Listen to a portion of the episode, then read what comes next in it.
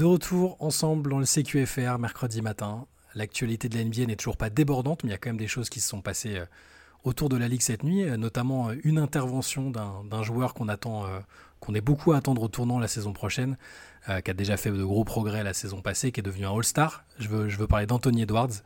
on a voulu parler avec Ben d'Anthony Edwards ce matin parce que hier, il y, a, quand même des déclarations, une petite interview qu'il a accordée à, à Shams Charania alors pour une nouvelle qui vous paraîtra pas sensationnelle, hein, sauf si vous êtes euh, si vous êtes un amateur du joueur et que vous, et que vous avez acheté un maillot euh, floqué du numéro 1, euh, la nouvelle principale c'est qu'Anthony Edwards a changé de numéro. Benjamin, je ne sais pas si ça te si ça te chamboule dans tes certitudes, si, si tu avais prévu ce, coup de massue sur la sur l'actu NBA.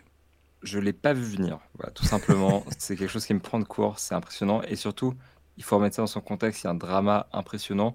Anthony Edwards portait numéro 1, du coup, parce que quand il est arrivé dans la franchise, euh, le numéro 5 était pris par Malik Beasley, qui depuis a été transféré. Et depuis, quelqu'un d'autre a pris le numéro, Kyle Anderson, qui a gentiment accepté apparemment de prendre le numéro 1 et de switcher avec lui. Donc on ne parle pas d'un changement de numéro, on parle d'un transfert de numéro, et ça, je trouve ça incroyable. Est-ce que Kyle Anderson aurait accepté si ça avait été Rudy Gobert qui lui avait demandé? Je ne suis pas sûr. On verra si. Excellente question. Si le passif entre les deux euh, existe toujours. Non, alors blague à part, alors c'est une vraie c'est une vraie information. Hein. Anthony Edwards au début de l'interview a, indiqué qu'il allait changer de numéro pour euh, récupérer son numéro de 5, qui était le, celui qu'il avait euh, au lycée à l'université de, de, Georgia. Mais c'est pas vraiment ça l'information. C'est plutôt ce qu'il a dit et ce qu'il a annoncé pour la saison, la saison qui arrive, parce que les Wolves forcément sont sous pression. Ils ont besoin de performer euh, pour euh, valider tous les trades qu'il y a eu ces derniers mois. Les nouveaux proprios sont là. Et donc j'ai trouvé, euh, je pense toi aussi, que les déclarations étaient, étaient intéressantes parce qu'il a promis des choses. Alors sur le ton de la blague, il a promis qu'avec ce numéro 5 désormais, il y aurait plus de choses athlétiques, de dunk et surtout un niveau de jeu différent. Et c'est là que ça devient intéressant. je vais le citer, hein, je vais reprendre ce qu'il a dit. pour ce qui est des choses individuelles, je pense plutôt aux choses en lien avec l'équipe. Alors, je veux atteindre les 50 victoires cette saison dans la conférence Ouest, c'est pas chose facile, hein, on est d'accord. Euh, mm. Je veux que Kat, donc Carl Anthony Towns, soit à un niveau de MVP, que Jalen McDaniels soit le meilleur 3D de la ligue, même s'il est plus que ça, et que Rudy Gobert soit le Defensive Player of the Year. Ce sont des choses qui sont censées se produire. Et, euh, et Anthony Edwards a aussi indiqué qu'il allait essayer d'être un leader par l'exemple, plus que par des déclarations. Et euh, voilà, au, euh, au, moment de démarrer cette quatrième saison euh, en NBA en octobre prochain, il est extrêmement ambitieux pour les Wolves, pour lui-même, même, s'il n'a pas donné d'objectif précis comme celui qu'il a donné pour Kat. Qu'est-ce que tu penses de ces déclarations d'Anthony Edwards et est-ce que tu penses qu'elles sont crédibles et réalisables? Je pense que c'est logique déjà qu'il fasse ces déclarations parce qu'au-delà du contexte du changement de numéro qui est symbolique et pour les joueurs, la symbolique est importante. Le maillot que tu représentes, enfin que tu portes sur un terrain, ça reste quelque chose d'assez important parce que beaucoup le choisissent pour des raisons sentimentales, pour des raisons euh, d'attachement et ont une certaine fierté à porter le numéro 5 en l'occurrence. Ça pourrait être tout autre numéro. Donc, euh, au-delà de cet aspect symbolique, il y a quand même aussi le côté où il vient juste de signer une extension de contrat qui est massive une designated rookie extension, donc euh, vraiment le maximum qu'il aurait pu signer. T'as as le, montant, as, le montant sous les yeux ou pas? Parce que je, je, me, je me reposais la question. 205,9 millions de dollars sur 5 ans. C'est la classique, c'est-à-dire qu'il prend 25% euh, du cap sur l'année 1 et puis ensuite ça descend. donc, enfin, c'est 100%, mais ça monte en argent. Mmh. mais voilà, du coup, il a, ça vient avec quelque chose. Il a un nouveau statut dans l'équipe. Être le designated rookie, ça veut aussi dire être le centre du projet. Euh, le centre du projet, c'est pas seulement lui, bien sûr, c'est aussi. Euh, euh, il a mentionné Kat, il a mentionné Rudy. il n'est pas tout seul. Le fait qu'il signe, ça veut pas dire que c'est la star, c'est lui le patron, etc. N'empêche, c'est quand même un, certain gain de statut. Donc pour moi, qui change son numéro et qui dise un peu, maintenant je fais un peu comme chez moi et je fixe les objectifs pour l'équipe, c'est pas anodin. Ça veut aussi dire que dans l'équipe, la hiérarchie est devenue un peu plus claire et que Anthony Edwards prend une place de plus de plus, en plus importante là-dedans. Donc euh, je trouve que ça a du sens, en tout cas. Oh. Et qu'il euh, faut voir un peu au-delà du changement de numéro. De toute façon, on l'a vu déjà dans le jeu l'année dernière. Alors, ça a été euh, facilité, provoqué par le fait que Carl Anthony Towns s'est blessé en cours de route. Donc on n'a pas vraiment pu les voir à pleine puissance ou ce qui ressemble à leur pleine puissance avant un certain temps. Et pendant cette période-là, on a quand même vu qu'Anthony Edwards était, selon moi, prêt à, à, être le franchise player de cette équipe et à avoir les clés du jeu. Euh, maintenant, je me pose la question, donc tu as raison, hein, je pense que c'est pas anodin qu'il a envie d'être euh, d'avoir ces responsabilités-là, d'être le gars sur qui on compte en playoff.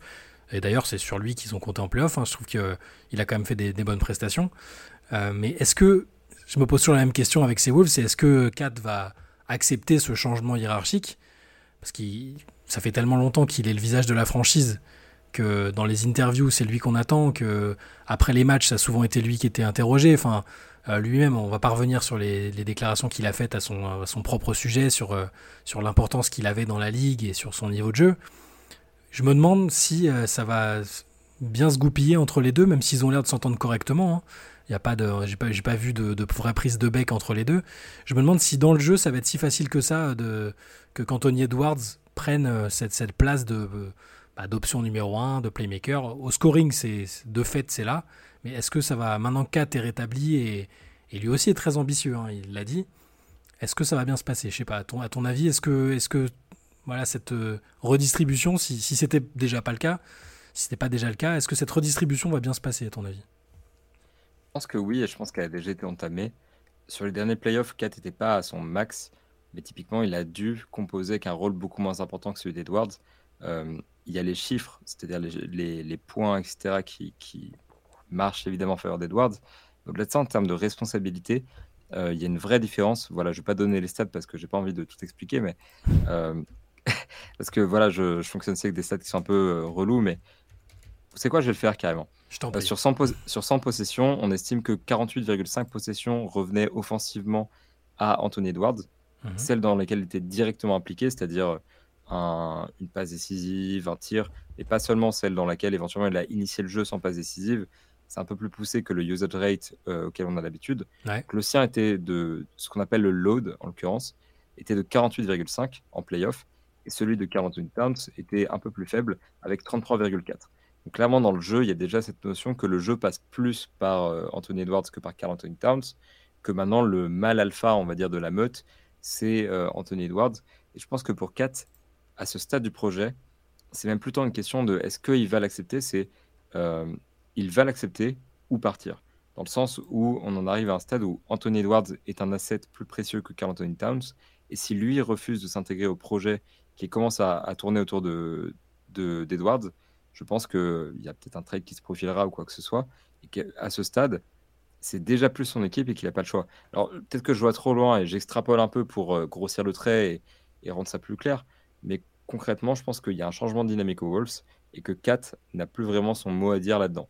Il faudra voir comment il va s'intégrer. Mais si vous n'avez pas beaucoup regardé les Wolves l'année dernière, bon, je ne pas forcément vous blâmer, c'était pas l'équipe la plus agréable à avoir joué euh, avec les difficultés qui sont connues euh, déjà pour au début pour faire jouer les deux grands ensemble, euh, Rudy et Kat, et, ensuite même pour que collectivement ce, soit cohérent. Anthony Edwards, il a encore passé un cap l'année dernière. Hein. Au-delà de la sélection pour le star Game qui peut être voilà, si c'est un joueur populaire, euh, que, qu'importe ses stats, il peut être sélectionné. Mais depuis le début de sa carrière, la progression statistique, toi qui aimes bien les stats, elle est je, trouve qu'elle est quand même indéniable. Enfin, il a progressé partout. C'est-à-dire que sa saison rookie, il est à 19 points de moyenne. Je parle juste des points là. Hein. Euh, saison suivante 21 et saison dernière 24,6. Euh, en, termes d'adresse, saison rookie 41,7%, saison sophomore 44%, et l'année dernière, il était quasiment à 46%, donc 45,9. Euh, à 3 points, c'est pareil. Il a fait 32%, 35%, 36%, quasiment 37%. C'est impressionnant. Au rebond, il, a, pris un rebond de plus par match l'année dernière que la, précédente. En passe, il est à 4,4 maintenant, alors qu'avant, il était toujours en dessous de 4. Je le trouve. Euh, et puis, il y a eu les playoffs, parce qu'on critique très souvent euh, 4 pour en, en playoffs pour le, le, fait que son niveau de jeu diminue pendant les playoffs. Bah, Anthony Edwards, ces deux campagnes de playoffs, c'est 25 points et 31 points. Euh, et, sur les, les, 5 matchs de la série de l'année dernière, donc euh, ok, ils ont perdu. En, embêtant quand même Denver, les Nuggets, euh, sans, sans, sans, blague aucune, on dit que c'était les Wolves qui les avaient le plus embêtés lors de la campagne de playoffs. Il fait 31,6 au scoring, 5 rebonds, 5 passes à 48%. Enfin, je veux dire, c'est juste les, statistiques, plus l'impression visuelle du gars qui, est, qui, qui semble être bah, un peu comme un poisson dans l'eau. Il a toujours ce côté spontané. Euh, on, peut, le trouver peut-être un peu chien fou, mais il est ultra spontané. il, a, il a envie de briller dans ces situations-là. Moi, je le trouve ultra prêt pour être le franchise player euh, indiscutable de l'équipe. Et j'espère pour Kat qu'il aura la lucidité de, bah, d'accompagner ce mouvement-là plutôt que de dire non mais respectez-moi, je suis là depuis, depuis, plus longtemps, euh, je suis le big man qui le meilleur big man de tous les temps au shoot, j'ai peur de ça et faut voir si les déclarations dont on a parlé un milliard de fois déjà, on va va pas vous rabâcher encore tout ce qu'il a dit sur la, propre sur la propre opinion qui se fait de sur l'opinion qui se fait de lui-même. Mais moi j'ai ce doute là sur est-ce que Kat va être capable de justement de, faire ça. Et sinon je suis d'accord avec toi, je pense que euh, si les Wolves voient que ça. Il y, a un petit heurt, si ça passe pas bien entre les deux, euh, ne serait-ce que sur le plan du jeu, hein, c'est pas, il y aura peut-être pas de problème entre eux, euh, il n'y aura pas de bif entre eux. Je pense qu'il y aura un trade, soit une demande, soit un, soit un trade de la part de, une volonté de la direction de, bouger. Bah, je pense clairement de toute façon qu'on en arrive à un stade où le projet convient plus à un joueur comme Edwards qu'à un joueur comme Kat, ne hmm. serait-ce que parce qu'il y a Rudy Gobert. Gobert, c'est un joueur que tu peux pas bouger, pas dans le sens où il intéresse personne et que tu peux pas le transférer, dans le sens où tu as trop dépensé pour, euh, pour le transférer. Accessoirement, en termes de fit, le fit avec Anthony Edwards, il est évident. Et euh, enfin, voilà, ça rappelle un petit peu Donovan Mitchell et Rudy Gobert euh, au Jazz. Ça fonctionnait, mine de rien, assez bien, malgré les résultats qui ont pu être décevants. Mais encore une fois, décevant, c'est des tours de playoff passés, c'est des saisons régulières abouties. C'est un niveau de déception qui est quand même relativement élevé. Donc, je trouve que ça fonctionne. L'équipe est taillée pour jouer autour d'Anthony Edwards. Maintenant, la grande question des Wolves, ça reste est-ce qu'ils euh, peuvent jouer avec leurs deux pivots?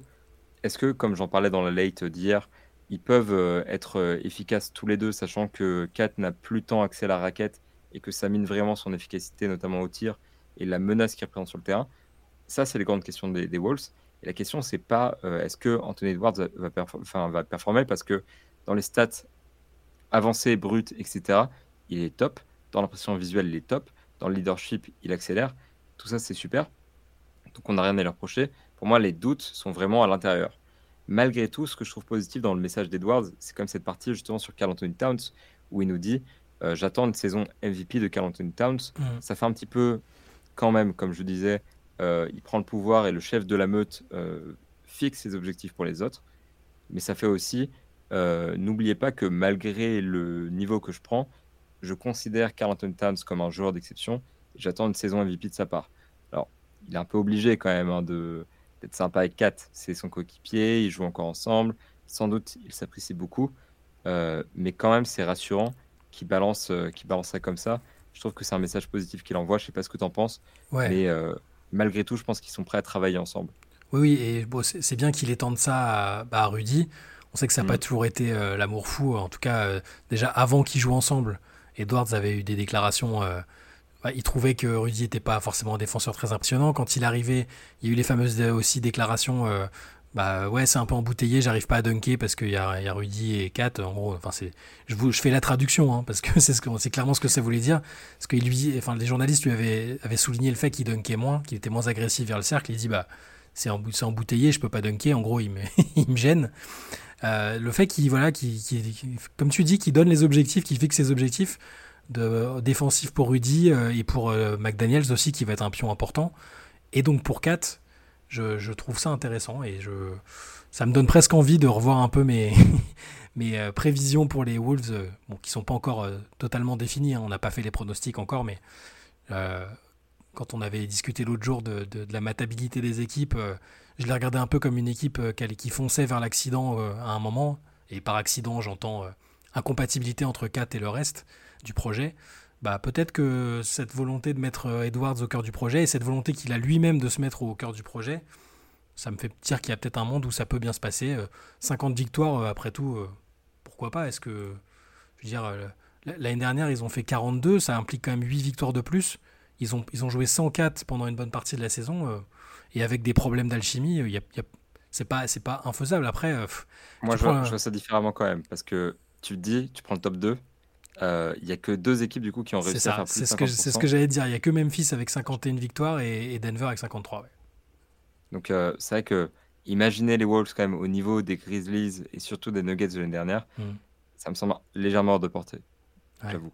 Mais ils peuvent ils peuvent faire un peu mieux. Bon, 42-40, c'était pas un bilan déshonorable surtout à l'Ouest. Mais euh, c'est vrai que peut-être que 45 aurait été plus raisonnable. 45, c'est ce qu'ont fait les Suns l'année dernière. Mais euh, faut voir, parce que comme on l'a dit plusieurs fois déjà, euh, y a, à part probablement Portland et, euh, j'allais dire Houston, mais c'est même pas sûr. Et San Antonio, ça va dépendre de Wembanyama. Il y a enfin tout le monde va avoir l'espoir de, va entretenir l'espoir de jouer le play-in à l'Ouest et, va et, à l'équipe pour. Il y a toujours, ils ont tous quasiment un scénario où ça, ça se passe bien et, ils ont un bilan similaire à celui des Wolves l'année dernière, c'est-à-dire 42-40. Donc euh, bah, c'est ambitieux. Après, je, moi j'aime bien voir des gens qui sont ambitieux euh, et qui derrière l'assument. Tu vois, je, sais que ça avait été pas mal reproché à Jamorant euh, quand il avait dit bah, je suis un top 4 meneur et je suis pas quatrième en gros. Et dans la foulée, il avait sorti une saison énorme, mais ça avait été le début de son ascension. après, voilà, ça s'est terminé un peu ça s'est poursuivi en tout cas de manière un peu moins, un peu moins facile. Mais j'aime bien quand, euh, les jeunes joueurs sont ambitieux. J'aime ce côté spontané là chez Anthony Edwards. Alors ça lui fait dire deux trois conneries dans le au passage, mais, euh, mais j'aime bien ce côté spontané, cette volonté de ouais, d'être le moteur de la franchise. Bon. Je suis d'accord avec ça. Je pense que personnellement, je m'attache plus aux résultats sur le terrain et aux stats qu'aux déclarations. Hmm. Enfin, je veux dire, en particulier, je me détache beaucoup des déclarations, mais malgré tout, son leadership et ce qu'il dégage dans les médias me, rassure pas mal. Et puis même sur le terrain, en fait. Euh, je trouve que la présence d'Edwards, c'est un game changer. Tu parlais de matabilité. Il rend les Wolves beaucoup plus matables d'un coup. Tu vois, je... C'est clair. Je trouve qu'il rentabilise carrément la, matabilité de l'équipe. Et vraiment, en termes de leadership, il a, il a cette aura quand même médiatique qui fait qu'on se dit qu'il a les épaules d'un franchise player. Ce que Kat euh, a parfois manqué quand même. Enfin, ce dont Kat a parfois manqué quand tu vois un podcast, c'est vrai qu'il est un peu déconnecté. On en parle souvent de Carl Anthony Towns est rarement bien. Euh, malgré tout, ça reste un super joueur, hein, bien sûr. c'est vrai qu'il manque quand même ce côté euh, leader vraiment. Et Anthony Edwards, il pue ce truc-là. À voir si à un moment ça pourrait lui porter préjudice, hein, je ne sais pas exactement. À voir qu'est-ce que ça a vraiment comme importance dans le projet sportif des Wolves. Parce qu'il ne suffit pas de, juste dire qu'on va avoir 50 victoires, il faut encore le faire. Euh, mais malgré tout, je trouve que tout est positif, que tous les signaux sont ouverts et que les Wolves euh, édition Anthony Edwards sont prometteurs. Et peu importe en fait euh, ce qu'il y a autour, avoir cette pièce au centre, ça rassure énormément. Je suis d'accord. À l'ouest, euh, les, Wolves ont fort à faire. De toute façon, comme toutes les équipes, comme on vient de le dire, ça va être une, bataille rangée. Parmi les équipes qui vont devoir affronter, je voulais peut-être qu'on dise un petit mot sur les Lakers, sur ce qui se dit, ce qui s'est dit hier dans l'article de Yovan Boua de, de The Athletic. Alors, il me semble que c'était des prévisions sur les, les équipes, je ne veux pas dire de bêtises, mais euh, euh, là, il, parlait des, Lakers euh, et, du, front de courte notamment et de, l'incertitude qu'il y avait au, niveau du temps de jeu, de la hiérarchie, tout ça, de, la manière dont, dont Darwin Ham allait, jouer la saison prochaine avec les nouvelles recrues notamment et puis ou celle qui est arrivée en cours de route la saison dernière. Et il y a une petite info mentionnée en fin d'article ou en fin d'extrait de l'extrait qui est sorti qui, m'a un peu surprise, mais qui finalement, et je pense que c'est intéressant d'en discuter même rapidement, euh, il explique qu'en ce qui concerne Jackson Hayes, donc, qui, a, rejoint l'équipe pendant l'intersaison, qui était un pivot remplaçant aux Pelicans, genre très athlétique, euh, surtout là pour récupérer les lobes euh, et, dunker, ils espèrent qu'il soit en mesure de, débuter, donc d'être peut-être titulaire, avec un rôle important aux côtés d'Anthony Davis dans un line-up avec deux grands. Donc un peu, il y a un peu tout euh, dans cette formulation. On ne sait pas vraiment s'il parle d'être titulaire ou s'il parle juste d'un temps de jeu intéressant sur des line-up avec Davis, ce qui impliquerait que Anthony Davis a encore une fois pas trop envie de jouer poste 5. Il l'a répété, il se voit pas comme un pivot, même si c'est indéniablement le poste sur lequel il y a le plus d'impact en NBA en 2023. Euh, est-ce que tu vois Jackson Hayes titulaire? Est-ce que c'est ce que tu envisageais pour les Lakers quand tu as vu cet effectif se construire? Euh, Qu'est-ce que tu as pensé de cette petite bribe d'information qui est sortie là-dessus? Alors, j'ai envie de dire, d'un côté, j'y crois pas, pour commencer. Et euh, quand tu regardes un petit peu ce qu'il annonce, la rotation de base qu'il annonce, euh, Jovan Boa, c'est ce que je voyais à la base. Et je pense que ce qu'on va avoir beaucoup la saison prochaine, c'est-à-dire D'Angelo Russell, Austin Reeves, Rui Hachimura, LeBron James et Anthony Davis. Et je trouve ce 5 majeur assez cohérent. Mais effectivement, comme tu dis, il y a ce côté où Davis a toujours eu une certaine velléité, on va dire, à euh, jouer au poste 5. Donc fatalement, avoir un mec qui peut l'accompagner vraiment euh, à l'intérieur et jouer ce rôle de pivot, il n'y en a pas tant que ça chez les Lakers et ça pourrait être Jackson Hayes. Donc dans certains line-up, ça pourrait être intéressant parce que en fait, ça te permet quand même de décaler euh, en sortant par exemple d'Angelo Russell de l'équation et, en laissant vraiment LeBron James initier le jeu, d'avoir un petit line-up sympathique avec donc LeBron, Austin Reeves, Rui Hachimura ou Jared Vanderbilt, Anthony Davis et Jackson Hayes, ce qui est grand, ce qui fonctionne, ce qui s'adapte à pas mal de situations. Donc je pense que dans certaines configurations, titulaire, non, mais mmh. jouer de vraies minutes dans un line-up avec des bigs, je pense que c'est assez crédible. Et en fait, je trouve ça intéressant, cette approche qu'ont les Lakers, de dire on va prendre un mec qu'on a signé au minimum, mais qui était quand même un mec qui avait un certain potentiel, mmh malgré des histoires extra, sportives assez dégueulasses qui étaient sorties, où il a été accusé aussi d'avoir agressé sa femme. Au-delà de ça, c'est un joueur qui a un certain potentiel sportif. Et je trouve ça intéressant leur manière d'aborder la chose. S'ils voient vraiment ça comme ça, je trouve que l'effectif prend une profondeur un peu inattendue. moi, quand je vois l'effectif, je vois une rotation claire. Mais mmh. si Darvinam est prêt à tenter des choses, avec des joueurs au minimum qui sont intégrés peut-être aux 5 majeurs, peut-être sur des grosses phases de jeu, je trouve que ça rajoute un truc intéressant et que cette nouvelle, elle est plutôt bonne pour les Lakers parce que s'ils peuvent avoir cette flexibilité-là pendant la saison régulière, c'est quelque chose qui est positif et qui peut vraiment les amener à avoir plus de, de manière de s'adapter en playoff. Donc euh, voilà, j'ai un peu tout sorti d'un coup, mais je trouve que la news, elle est plutôt positive. Et même si je ne crois pas à Jackson Hayes titulaire, je pense qu'un line-up avec deux bigs, ça peut être intéressant. Non, mais c'était très clair. Hein. Pas de souci. Moi, j'ai très bien compris où tu voulais en venir. euh, Johan Bois qui précise que les Lakers sont cinq joueurs auxquels ils aimeraient donner au moins 20 minutes de, jeu, de temps de jeu par match. Donc, ça inclut évidemment euh, LeBron James et Anthony Davis. Euh, mais aussi euh, Rui Hachimura, Jared Vanderbilt, et aussi, il ne faut pas l'oublier parce qu'on ne l'a pas trop mentionné, Torian Prince, qui, qui, sera aussi là pour, pour renforcer le secteur, le secteur intérieur. Euh, donc il y a Kevin aussi, mine de rien, qui, qui va jouer ce rôle un peu de sixième homme. C'est ça, ouais, pour le coup, sur le, sur le, à, la, à la main, ça va être intéressant de voir euh, le, le, rôle qui sera le, sien. Mais tu as, raison, ils ont plus d'options que l'année dernière. C'est aussi euh, dans ce sens-là qu'on peut considérer qu'ils se sont bien renforcés. C'est-à-dire qu'ils ont signé les joueurs qui avaient été importants pour eux, qui avaient été même de bonnes surprises. Hein, Vanderbilt, Austin Reeves, Hachimura, ça, ça, ça, a été bon, pour pas dire très très bon pour certains. Et ouais, je, suis d'accord, les, Lakers à l'ouest, euh, en, sachant qu'ils sortent quand même de finale de conférence, même si LeBron vieillit, même s'il y a toujours l'incertitude autour de la, la, santé d'Anthony Davis, on touche du bois pour lui, euh, ces derniers temps ça allait plutôt bien.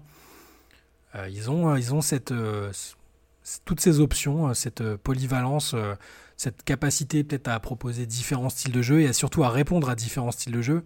Parce qu'on a vu que contre une équipe comme Denver, ils n'avaient pas la réponse, justement, ils n'avaient pas trop d'alternatives à proposer aux Nuggets. Bon, aucune équipe finalement n'a eu d'alternative à proposer aux Nuggets et ils ont été champions, mais voilà, je, trouve, je trouve ça intéressant et euh, c'est un, bon point de départ. Pour, on rediscutera des Lakers de toute façon hein, pendant l'intersaison et à la reprise. C'est sûr. Quand on fera des previews, des pronostics, tout ça, mais c'est un petit point de détail qui me semble qui était important de mentionner euh, dans cette actualité qui est pourtant très très calme. Voilà. Oui, puis clairement, je pense que les maintenant le stade où on se projette un peu sur les rotations, mm. c'est maintenant parce que on est vraiment à ce stade où euh, l'intersaison est globalement finie. Pour les Lakers, on peut même dire c'est fini.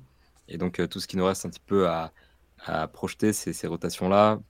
Euh, dans le genre, il y a les Celtics qui m'intéressent pas mal et on en parlera peut-être dans notre CQFR si l'occasion mm. se présente.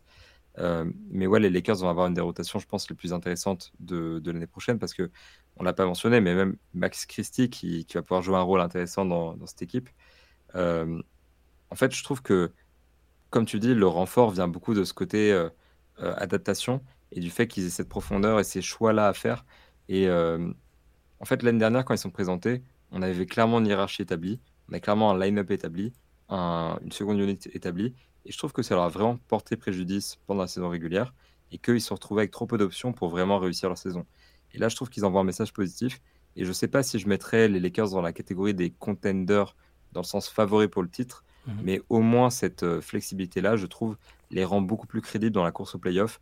Et pour jouer vraiment quelque chose en playoff, parce qu'on parle souvent de LeBron James et à quel point il est euh, invincible quasiment en playoff. Mais euh, avoir ce genre de choses, ça change tout. Et les Lakers ont vraiment passé un cap par rapport à l'année dernière. On verra où on les rangera quand on fera nos petites catégories de, nos, tiers de compétitivité, après, avoir les, après les tiers de matabilité, les tiers de compétitivité. Euh, on, aura encore bien le temps de reparler des Lakers, on va s'en tenir à ça pour aujourd'hui. Euh, on va vous souhaiter une très bonne journée, vous pouvez nous retrouver euh, demain matin pour le CQFR et le soir, demain soir, il y aura aussi le replay de la late session si vous n'avez pas pu la suivre mardi soir. Passez une très bonne journée et on se retrouve demain matin. Salut